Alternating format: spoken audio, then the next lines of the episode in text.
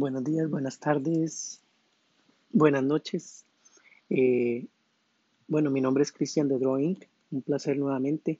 Eh, en esta ocasión eh, vamos a hablar, voy a hablar de un tema que, bueno, de algo que me sucedió esta semana.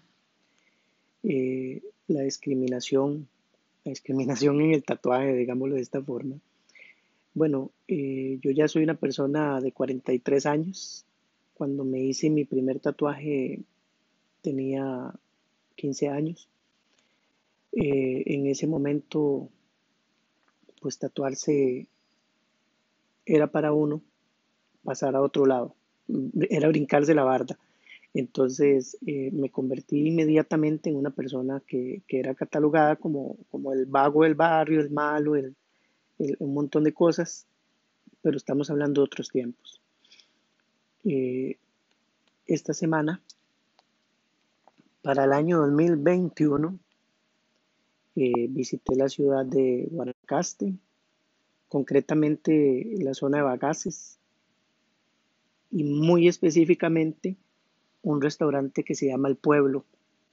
Y si lo escuchan, etiquétenlo y compártanlo. Eh, en ese restaurante nos atendieron dos muchachas. Eh, yo sé que la facha de, de uno no es la mejor, ¿verdad? Por supuesto, como buen, como buen turista, ¿verdad? Costarricense, eh, pues ahí en pantalonetilla y todo sucio.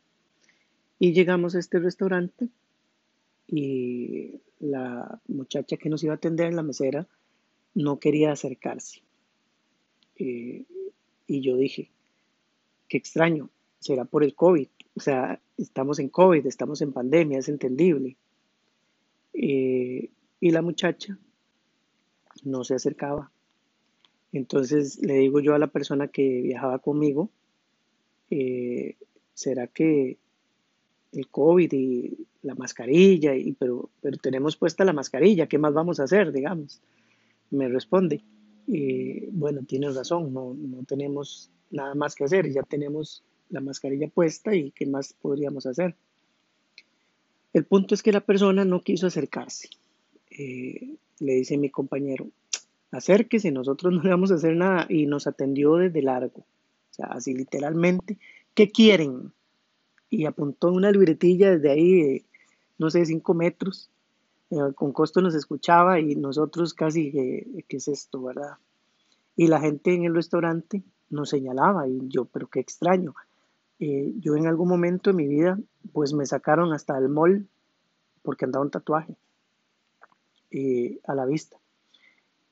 Pero yo creo que para el 2020 eso ya se convierte en algo irracional, pero no significa que no esté sucediendo, sí sucede. Eh, solo por curiosidad, solo por curiosidad, al otro día decidimos ir al mismo restaurante. Eh, ya las muchachas sabían que no las íbamos a asaltar, que no somos los delincuentes típicos, porque andamos tatuajes, y entonces decidimos solo por curiosidad ir al día siguiente a desayunar. ¿Qué creen que sucedió? Ya nos conocían, ya sabían que no los íbamos a robar. Eh, no anduvo muy lejos la cosa, nos trataron muy mal, de hecho era así como, ¿qué quiere? Pide rápido. Y uno así como, eh, esto es como, como raro, pero hey, y personas en el restaurante le, nos señalaban, y yo, pero ma, esto es, o sea, qué raro. En realidad yo no me considero que ande muy tatuado, o sea, yo, mis compañeros de trabajo pues andan tatuada la cara y otras cosas y así uno dice, puede ser que asuste un poco a algunas personas, pero andar tatuado un brazo, que yo de ahí no he pasado, ni siquiera está lleno, ando un tatuaje en un brazo. Entonces, entendí que todavía hay discriminación eh, me imagino que a algunos de ustedes les ha pasado cosas similares. Esto no es, esto no es mío, esto no me sucede solo a mí. Eh, y es una situación un poquito incómoda. Eh, no sé si actualmente a alguien le han discriminado por trabajo o situaciones de ese tipo, pero sí les puedo decir que sucede. O sea, que en, en este, en este año que estamos, en que no debería suceder, pero está sucediendo, eh, todavía existe la discriminación hacia las personas que, portamos un tatuaje. Eh, si a ustedes les ha pasado, comenten por ahí.